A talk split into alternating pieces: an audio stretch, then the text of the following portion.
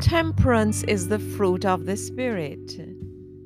We have spent several weeks looking into Galatians 5, verses 22 and 23, which describe the fruit of the Spirit as the perfect blend of nine Christ like interrelated virtues love, joy, peace, and long suffering, gentleness, goodness, faith, meekness, and temperance. Having tasted of the several fruit flavors of the Spirit, we are now to partake of temperance. Temperance is defined as moderation or self restraint. The spirit empowered ability to control appetites, emotions, and attitudes. The capacity to resist sin. You would agree with me that many of our heartaches and belly aches too have been the results of intemperance. Lifestyle diseases oftentimes emerge from failure to practice self control in diet and other health impacting habits. It is therefore not an exaggeration to say that intemperance eventually kills. My efforts to find a fruit match for temperance have led me to the ripe banana. This finger like fruit starts out green, then becomes sweet when ripened.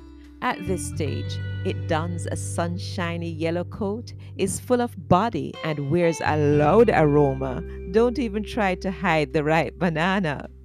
Like some other fruits, the banana has to be undressed, that is, peeled to be eaten. What's so temperate about ripe bananas? One thing for sure they settle digestive issues. Have a ripe banana or two and enjoy the stomach soothing and the bowel moving. Temperance messages are taught throughout the Holy Bible and demonstrated most certainly in the life of Christ.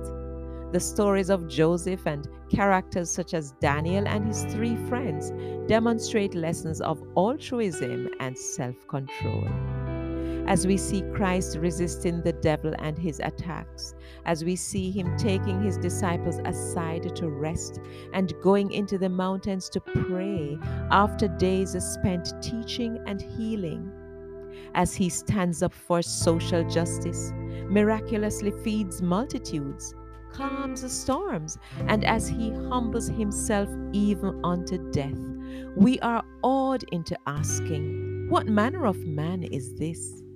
Indeed, the Son of God is temperance personified. Oh, to be like Jesus.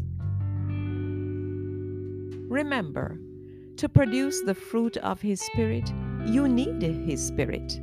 And it is promised in Luke 11, verse 13, that if you then, being evil, know how to give good gifts to your children, how much more will your Heavenly Father give the Holy Spirit to those who ask Him?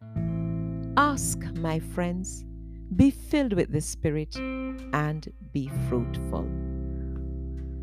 Father in heaven, thanks for the gift of your dear Son who came and showed us how to live. By the power of your Holy Spirit, please temper our emotions, guard our thoughts, and teach us moderation. Let this mind be in us that is in Christ Jesus our Lord. We ask. Amen.